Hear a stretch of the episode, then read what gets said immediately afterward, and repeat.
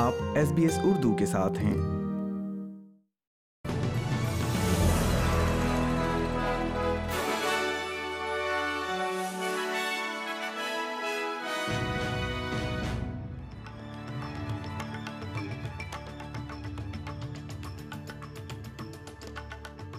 السلام علیکم سامعین ایس بی ایس اردو پر آج کی خبروں کے ساتھ میں ہوں وردہ وقار سب سے پہلے اہم خبروں پر ایک نظر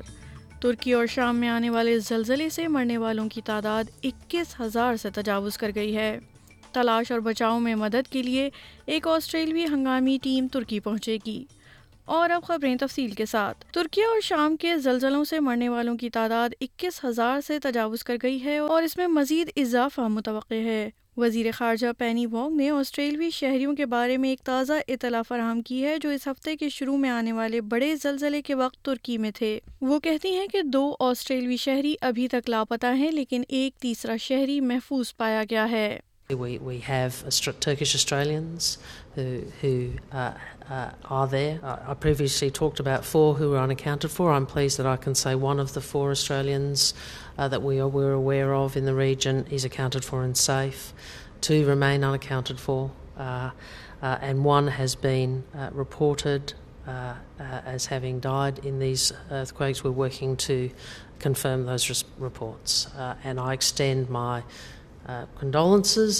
اقوام متحدہ کا کہنا ہے کہ تباہی کی مکمل حد ابھی تک واضح نہیں ہے اقوام متحدہ نے ایک ثانوی انسانی تباہی سے بھی خبردار کیا ہے جس میں یتیم بچے اور بچ جانے والے بے گھر و بے آسرا افراد کی نشاندہی کی گئی ہے آسٹریلیا نے تلاش اور بحالی کے کاموں میں ترک حکام اور ہنگامی خدمات کی مدد کے لیے بہتر اہلکار اور بائیس ٹن سامان ارسال کیا ہے آسٹریلوی ٹیم نے رچمنڈ میں رویل آسٹریلین فورس کے اڈے سے پرواز کی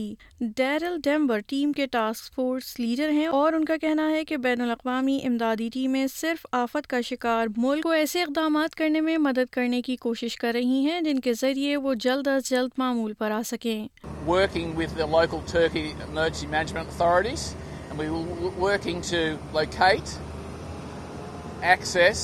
provide medical care and then extricate any casual vic or victims that we find in the collapsed buildings within the Turkey uh, population. New South Wales fire and rescue کے Jeremy اسٹیبس کا کہنا ہے کہ ٹیم مشکل حالات میں کام کرے گی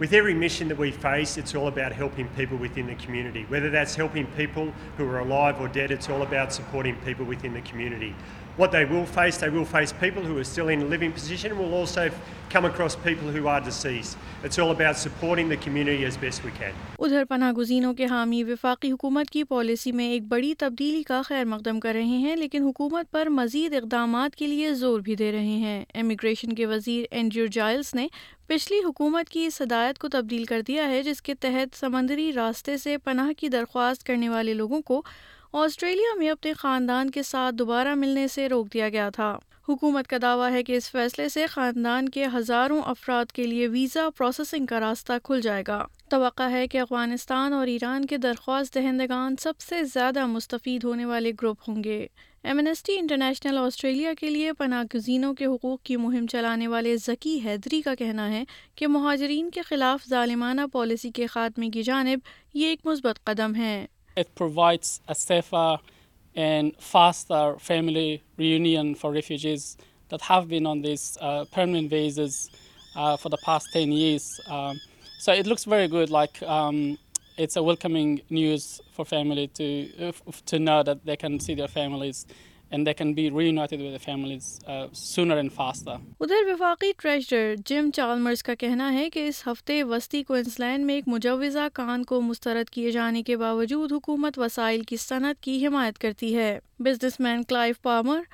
Queensland Rockhampton کے شمال مغرب میں کھلے کٹے کوئلے کی کان تجویز کر رہے تھے جس میں پچیس سال تک ہر سال برآمد کے لیے دس ملین ٹن کوئلہ پیدا کرنے کی گنجائش ہوتی وزیر ماحولیات نے ماحولیاتی بنیاد پر تجویز کو رد کر دیا یہ کہتے ہوئے کہ مجوزہ کان گریٹ بیریئر ریف کے بہت قریب ہے اور اس طرح سے اسے ناقابل تلافی نقصان پہنچے گا لیکن جناب چالمرز کہتے ہیں کہ یہ فیصلے ہر کیس کی بنیاد پر کیے جاتے ہیں اور اسے کان کنی کی صنعت کے مجموعی طور پر مسترد ہونے کے طور پر نہیں دیکھنا چاہیے